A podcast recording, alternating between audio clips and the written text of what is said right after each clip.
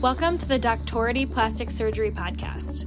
My name is Jenna, and in this series, I'll be speaking to plastic surgery residents and giving you an inside look at what it's like to train at their institution. We'll discuss the logistics, the leadership, and the lifestyle of a plastics resident at their program.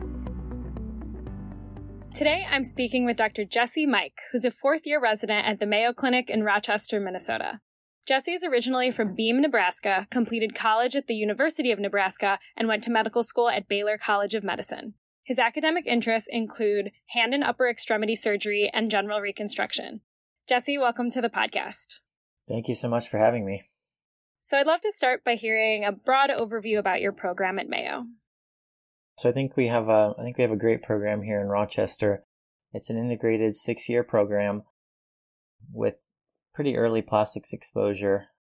We're fully immersed in the plastic surgery experience by our third year, uh, with about nine months of plastics within the first two years.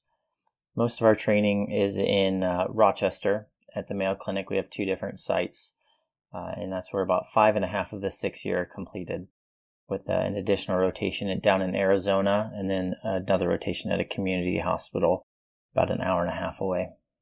What do you do there? We go there in our second year of training, and it's it's technically a general surgery rotation, part of our general surgery core, but there's also a plastic surgeon there. So we do kind of the a wide variety of surgery. We do basic general surgery procedures, you know, lap appies, choles, put in chest tubes, things like that. But we also have the opportunity to work with the plastic surgeon who's hand trained. So doing bread and butter hand cases, you know, carpal tunnels, trigger fingers, fractures, PRCs, as well as bread and butter plastic surgery procedures, breast reductions, paniculectomies, breast reconstruction, and uh, is actually one of my favorite rotations in the early part of our training. You get the experience outside of the big academic center, being in a smaller place. You're the only surgical resident, and it's just it's a lot of fun. They let you operate and have a lot of autonomy at a, at an early stage of training, and it's just a very different feel than being in the big academic center. So it's a nice it's a nice addition to the training program. How much time do you spend there? Spend two months there. Do you commute during those two months, or do you stay closer to that hospital? Mankato is the town. It's about an hour and a half west of here. It's uh, I think there it's around fifty thousand, so it's a little bit a little bit of a smaller place. But they have an apartment complex for us there in Mankato, so you don't have to commute back and forth unless you you know happen to be on call for a weekend, you may have to come back. But otherwise, you just uh, you're in Mankato for for those two months and just focus on that rotation. And can you talk a little bit about the Arizona rotation? Yeah, so we go to Arizona in our fifth year of training, and we spend four months down in Arizona. We split our time between uh, the a county hospital, Maricopa County Hospital, with one of our senior staff surgeons down there who does burn surgery, craniofacial reconstruction, craniofacial trauma, uh, a little bit of everything. We spent some time in a private practice aesthetic center with Dr. Shapiro, who does a lot of facial aesthetics, facelift, breast blouse, injectables, uh, and kind of the spectrum of aesthetic surgery. And we also spent time at Phoenix Children's Hospital to augment our pediatric experience here. We spent some time with them, you know, doing clefts, craniosynostosis, and the spectrum of, of pediatric plastic surgery down there. And so you mentioned you do about nine months over the first two years, and then by your third year, you do entirely plastics rotations from then on? Yeah, that's correct. So our intern year, uh, you get three months on plastics, and it's usually split between the two hospitals, the St. Mary's and, and Methodist. I can talk a little bit more about kind of that division. But we spend three months on service as an intern, and the remaining nine months are spent on general surgery and kind of the general surgery subspecialties like trauma, ICU. We do a month of uh, the general surgery chief service, which is uh, takes care of a lot of the acute care surgeries, vascular, orthopedic trauma surgery, things like that. As a second year resident, you spend six months on plastics, split between the two hospitals, with the other six months being more non general surgery subspecialties specialties that are more closely related to plastics. We spend some time with ENT, oculoplastics, OMS, dermatology. Great rotations, actually. Even though we're not on service, we're still seeing you know, really great cases, a lot of head and neck reconstruction, really cool oculoplastics procedures. It's a really nice lineup second year. And then third year is when you're you're kind of fully immersed and you're on plastics the rest of the way. So there are two hospitals associated with the primary Mayo Center? Yeah, so Mayo Clinic is comprised of Rochester Methodist Hospital and St. Mary's Hospital. The cases are split between the two. We have plastic surgeons that operate at both, and it's about 50 50. Half of our plastic surgeons are at Methodist and half are at St. Mary's.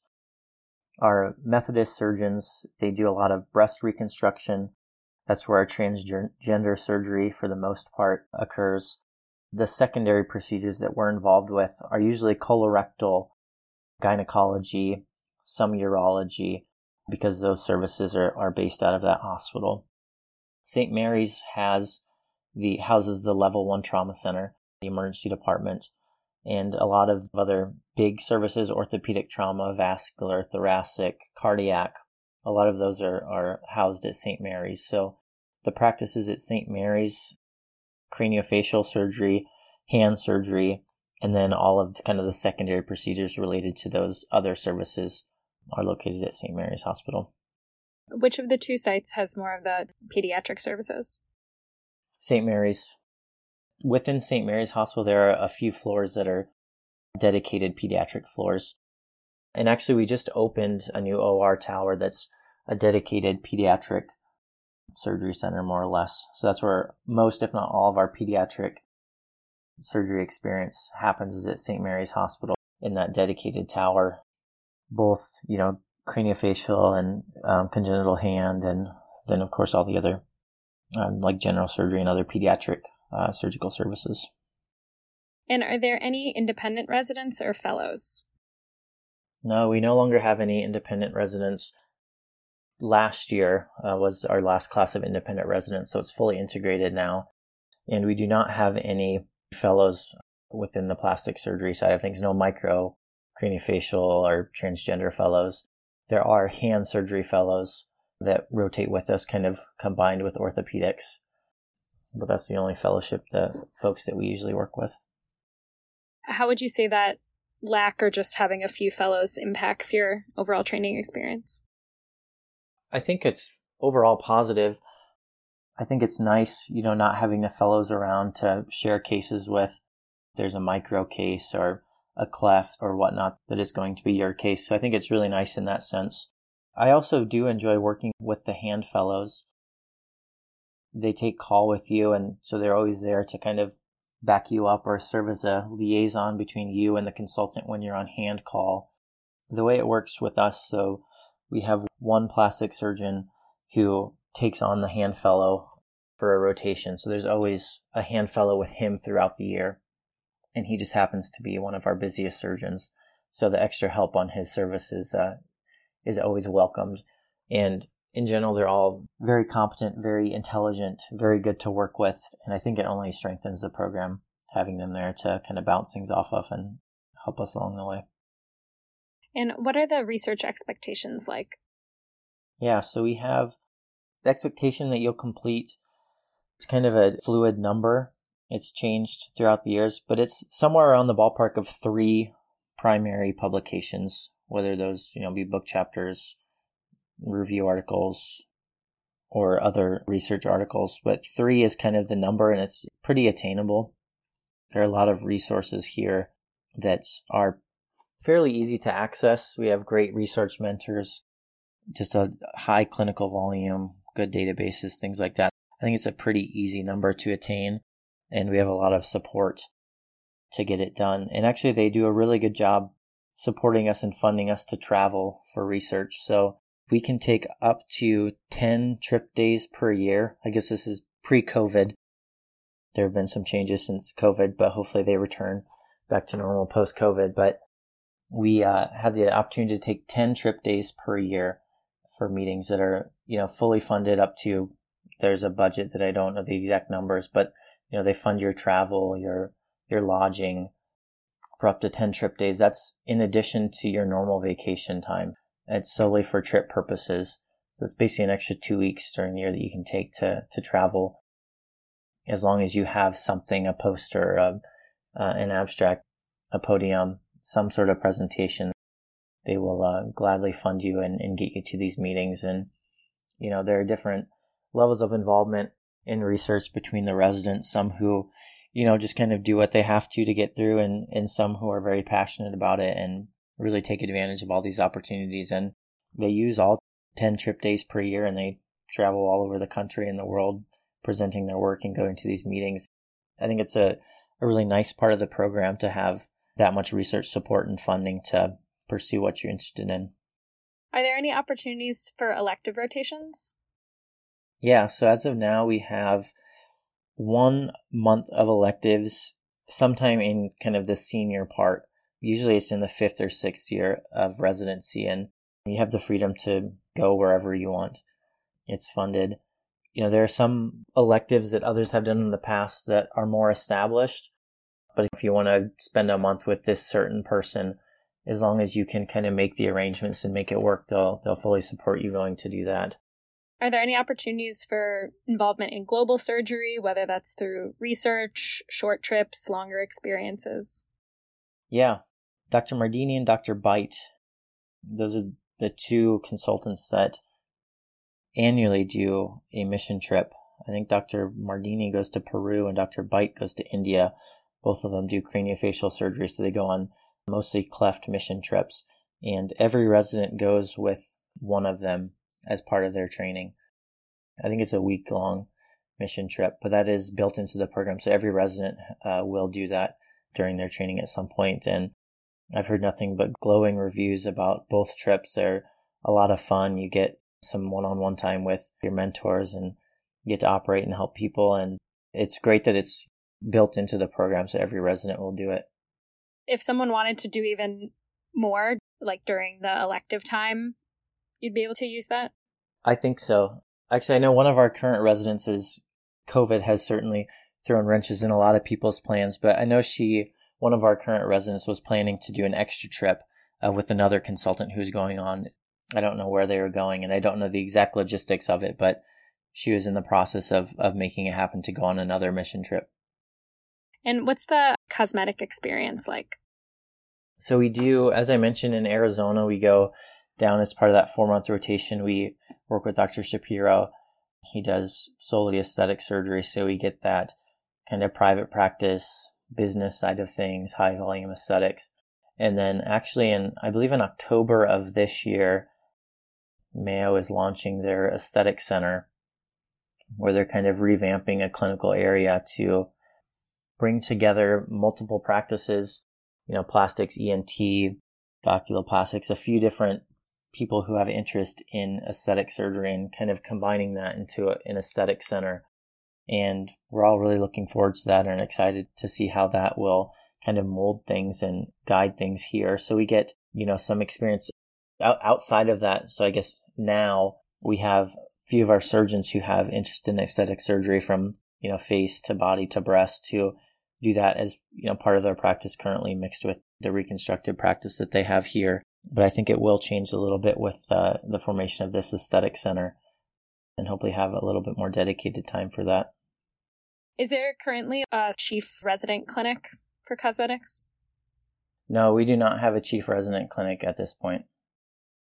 You mentioned a little bit about your gender affirmation surgery experience. Could you give me a little bit more detail about that? Yeah, uh, we have one surgeon here who does all of it at this point, and he does facial feminization, top surgery, both female to male and male to female, and then he does gender affirming vaginoplasty. So basically, the only thing he doesn't do at this point are phalloplasties. I know they had talked about it at some point, trying to to start that program, and they've talked about maybe hiring somebody to try to jumpstart that practice. I don't think you know there's anything in motion at this point, but I think it's a future goal to develop that program. But as of now, we're doing, like I said, vaginoplasty and then kind of the spectrum of top surgery, facial feminization. And when during your training do you have the opportunity to work with that attending? So we work with that attending as a fourth year and a sixth year. So I'm actually on his rotation right now, and it's a really great experience. He's an awesome teacher, and I've really enjoyed my time with him. Is that kind of the way your rotations are by specific attending services for a month or so? Yeah, so I think that's a, a really important part of our program and something that I would like to highlight. A big reason why I chose to come here is the training style is pretty unique. We have a true mentor style program. You know, it's not closely followed during the first two years because you're off service so much, but once you start plastic surgery as a third year resident, we start a mentor style program where you are paired with a specific attending and you will be with them for two months at a time. And it's an apprenticeship. You're with them. If they're in clinic, you're in clinic. If they're operating, you're operating. You know, of course, they have admin days and days they're gone where you may be reassigned to help elsewhere, or if it's a busy operative day, you may get pulled from clinic to cover somebody else's OR, things like that. But for the most part, during that two months, you are with them one on one the entire time, which is really great. It's pretty unique. I don't think there are many programs that have that. And I just think it's a, a really fantastic way to learn. You get to see the patients in the pre op clinic, you operate on them, take care of them in the hospital, see them back post op, and you really get to, you know, follow them through and you really develop good rapport and a good relationship with that consultant. They they know what you know, know where you are from a technical standpoint, know your abilities, and they can kind of guide you and push you and really help you grow over that two months. Um, and having that consistent relationship really, really helps that. I, I really love it. And like I said, that's a big reason why I wanted to come here. And is moonlighting possible at any point? No, we do not moonlight. And are there any other perks about the program you'd like to share? So, food, we do get a food allowance.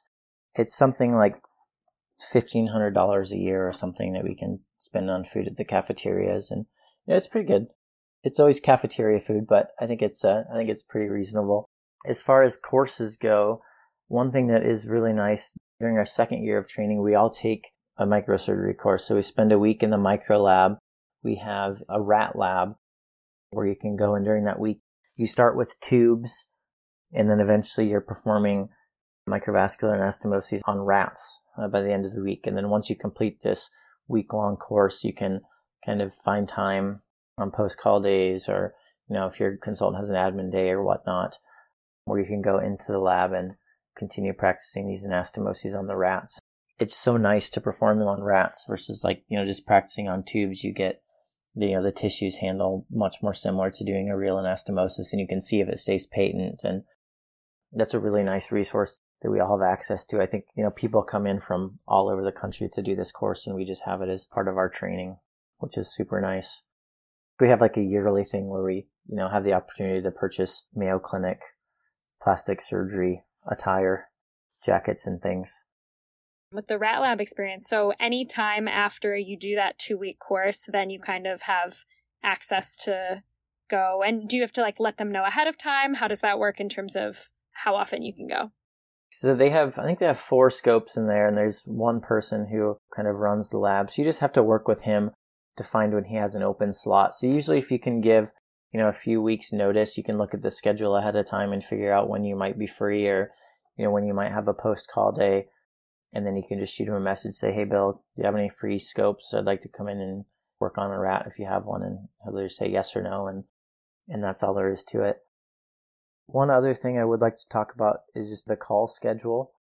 One thing that is nice, we do have post call days here, so all of our call, whether it's just a plastics call or a face call or a hand call or whatever it may be, you do have a post call day the next day, meaning that you're, you know, after you clean up your service and things the, the following morning, you have the rest of the day off after your call shift, which it's just really nice from a, you know, quality of life standpoint to, you know, have that free time to either rest up after a busy call or, you know, go to the dentist or a doctor's appointment or just take care of some things that are often really challenging to take care of in residency when you're so busy and, you know, some things just need to happen at normal business hours. And, that gives you an opportunity to recharge a little bit, take care of some of those things, and be ready to go the next day. So I think that's a nice part of our call system. So now I'd like to hear a bit about your program leadership. So your chair and your program director. Dr. Samir Mardini is our chair. He is most well known for doing the face transplant a few years ago, and he is just a truly incredible surgeon. He is technically incredibly gifted, and having the chance to work with him is really special. And I think it's really a privilege for us all just to see some of the things he does and the challenging cases that he takes over. And he just as a surgeon, he's incredible, and it's a great experience to work with him. He's been the division chief for I think a year, two years now, maybe during my second year of residency. He uh, he took over, and he's very supportive. He was the program director prior to becoming the, the division chief, so he kind of has that perspective.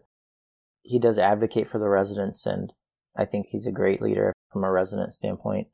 Our program director, Dr. Bakri, he is incredible. Um, I love working with him. He is probably one of the best teachers in the program. He's notorious for taking like a five minute washout and making it a 30 minute case because he just loves to teach and he'll always ask for a marking pen and start drawing things on the drapes. And like I said, he just, he loves to teach. He can, you know, make a carpal tunnel uh, a really excellent, you know, teaching case and he's phenomenal to work with. And as a program director, he is very passionate about what he does, very passionate about the program, and is always trying to find ways to make the program better, uh, revamping things. He just recently kind of revamped our rotation schedule to try to make it a little bit more reproducible and consistent over the years. So to try to kind of optimize our experience. And I think he's been PD for a year or two and just in a short time, he's made many changes for the better. And I think he's a, a really nice asset for the program because he is so passionate about what he does. And really passionate about being program director. And then we just recently kind of upgraded one of our consultants to associate program director, Dr. Harless, just to help with, you know, curriculum development and trying to optimize that side of things. So really strong leadership, really pro resident and advocate for us. Can you tell me about a time when you or another resident brought up a concern to the leadership and how they responded? So after my intern year, one of my co-residents, Sean, and I, we, you know, we had a good experience, but we just thought that there were ways that we could make things better, that there's room for improvement. So we actually put together like a whole list, like a whole sheet of things where, you know, what, what was good, what was bad, what we wish could change. We literally didn't even have an appointment or anything. We were just in the, in the neighborhood. So we knocked on our program director's office and said, Hey, do you have a minute? This was Dr. Bakri. He's like, yeah, of course, come in. So unprompted, we just like barged into his office, put this sheet, like whole sheet of notes on his desk, and we're like, you know, this is what we think, this is what we wish we could change. And we spent like an hour in his office just going over things. And literally that next class, so when I was a PGY2, that intern class, there were rotations that were completely cut from the intern schedule based on that feedback and you know further changes have been made so he's very receptive everything with him is incredibly well thought out, well reasoned, and like I said, he's always trying to make make improvements in the program and is and is very receptive to our feedback. Can you tell me a bit about the camaraderie and relationships amongst the residents? Yeah, I think we have a really great group of residents. We all get along very well. I think we have a really diverse group of residents too. A lot of people from, you know, different places, different backgrounds, and like I say, I really love all my co-residents.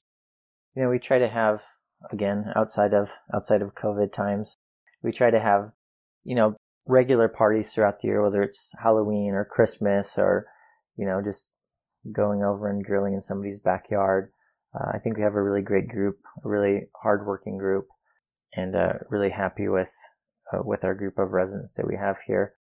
I think one thing that's probably different about our program, given that it is a mentor style versus a team style, is you're often not on a team with like five residents, you know, you're often by yourself with consultants. So that can be a little bit different than having a, a large team of residents, but it's just kind of how the program's built. But that being said, I don't feel like that retracts from the social part of things. You know, I always look forward to seeing people at our morning conferences or afternoon conferences or just on the weekends uh, socially. And like I said, I think we have a really great group of residents here. Can you tell me a bit about how residents live in Rochester? So, do they mostly rent, own houses, apartments? So, Rochester is a very easy place to live. There's no traffic, there's hardly any commute. I think if you live in Rochester, you won't commute more than like 10 or 15 minutes, which is really nice and convenient. We all get free parking, which is really nice. It's a topic of debate here because parking is a very hot commodity. And so the fact that residents get parking at all the locations is is a, a really nice bonus and it's it's free, which is also really nice. I would say most live in houses, very affordable, very attainable to have a home. I live in a three bedroom house, nice backyard, about 10 minutes from work. And I would say that's pretty standard is to have a house. Definitely some live kind of closer to downtown in apartments and things.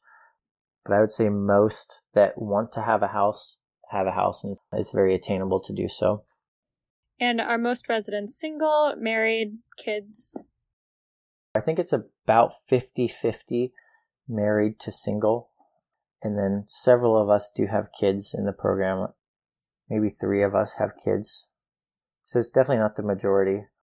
That's one of the things, you know, the, the things about Mayo that you hear is like, oh, everybody here is married and has kids and there are no single people. And I can definitely tell you that's not true. There are thousands of trainees here in the various surgical and medical subspecialties and programs and just great diversity. People from all over the place, all over the country, all over the world, single, married, kids, no kids. So it's definitely not the case that everybody here is married and has kids and lives in the suburbs. And is it necessary to have a car? I would say yes. There's not great public transport. You know, there's a bus system, which actually a lot of the ancillary staff bus in because, like I said, parking is a, a commodity and very limited. So a lot of people do bus in, but just from a resident standpoint, you probably could bike most places in the summertime, but in the wintertime, you probably don't want to. So I would say yes, a car is a necessity. And so, what do you like about living in Rochester? You know, for me, I truly like the simplicity of living here. Like I said, nothing is more than 10 or 15 minutes away. There's no traffic, no headaches. There's no worrying about parking or, you know, driving back and forth to six different hospitals and figuring out where I'm going to park my car sitting in my car for an hour and a half after work. You know, I can just buzz home and hang out in my backyard or escape from the hospital. So I think it's a very easy place to live. There's not a lot of headache or hassle. It's very affordable. And I do think the southeast part of Minnesota overall is is underrated. I think it's a very very pretty place to live actually. Just this morning my wife, uh, my son and I we went we drove about a half an hour and we were at one of our favorite state parks where we spent you know an hour and a half hiking through the hills with some you know really nice trails and nice views and there's that kind of stuff all over in this part of the state especially as you go close to the Mississippi River. There's a lot of beautiful state parks a lot of great opportunities to get outdoors. And then, of course, if you head north, there are plenty of lakes and you know, way north towards the boundary waters. It's just uh, really beautiful, actually, and a lot of chances to enjoy the outdoors. But sorry, getting back to Rochester, a lot of great trails, great parks around the city. And then, actually, I think the food scene and the entertainment scene is a little bit underrated here. There are plenty of great restaurants bars and things to do within Rochester. I think a lot of people, especially you know when you start talking on the interview trail and whatnot, you get the impression that you know if you want to go to a decent restaurant, you have to drive to Minneapolis, which is a very doable thing. It's only about 80 miles away, but there are a lot of really nice restaurants and bars and things to do within Rochester itself that I don't think people know as much about. That being said, Minneapolis is a phenomenal city. It's about just a little over an hour up the road and you know, that has anything you could want great food scene, great entertainment, live music, sports, and that kind of stuff. So it's nice to have that just up the road. And I would say some of my co residents, they'll go up once a month or, you know, on a weekend. It's very easy to make a weekend trip out of it. If that's the kind of scene you're looking for, you need to get away for a little while. And how are the winters? The winters can be long. The Minnesotans know how to handle their snow which is nice. So I've never had a problem. I shouldn't say never. There was two winters ago, we got just a ton of snow. They called it Snowmageddon. And it, it was uh, it was pretty rough. But for the most part, the Minnesotans they handle their snow really well. Uh, don't usually have a problem getting to work. There are nice tunnels, both above ground and underground, that connect pretty much all the buildings uh, within the hospital system and a lot of the downtown businesses as well. So when it's freezing cold outside, you don't have to trudge through that to get to work, or get from place to place.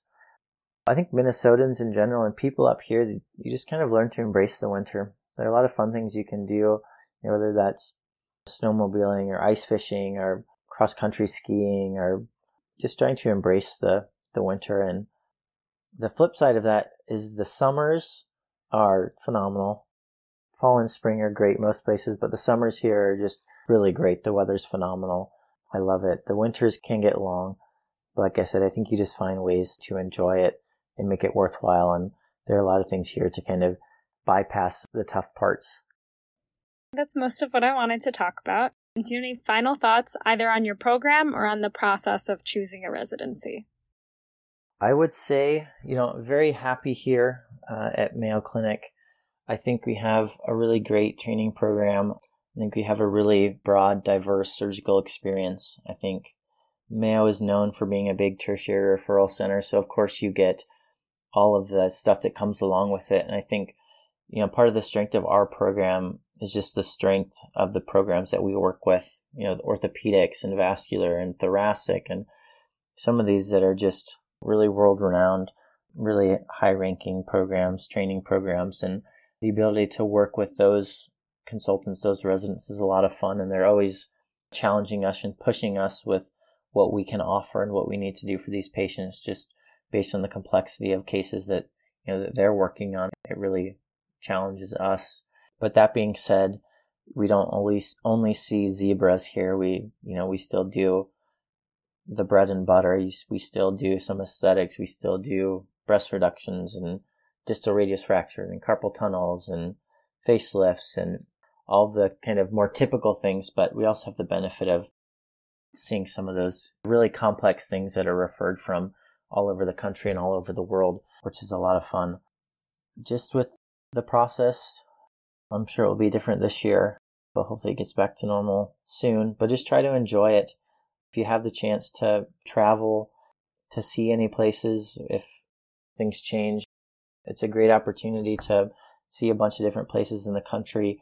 And even if you don't, just kind of cherish the opportunity. You're going to speak with a lot of people you'll get to meet probably virtually a lot of the big names in the field, and it's not a chance that you'll probably have again for a while. So just try to cherish the opportunity, enjoy it. It can get stressful, it can get long, but just enjoy it along the way and just try to find a place where you feel like you're going to fit in. Six years is a long time to be in a place, so you just need to find a place that you'll enjoy being for six years and enjoy the people that you're around. If medical students are interested, how can they find out more about your program? We fairly recently revamped our website, and I know one of our residents is in the process of continuing to add more information. So I Googled uh, a Mayo plastic surgery residency, and the first link that came up was ours. So there's a lot of great information on there, but we've also become a lot more active on social media lately, especially Instagram.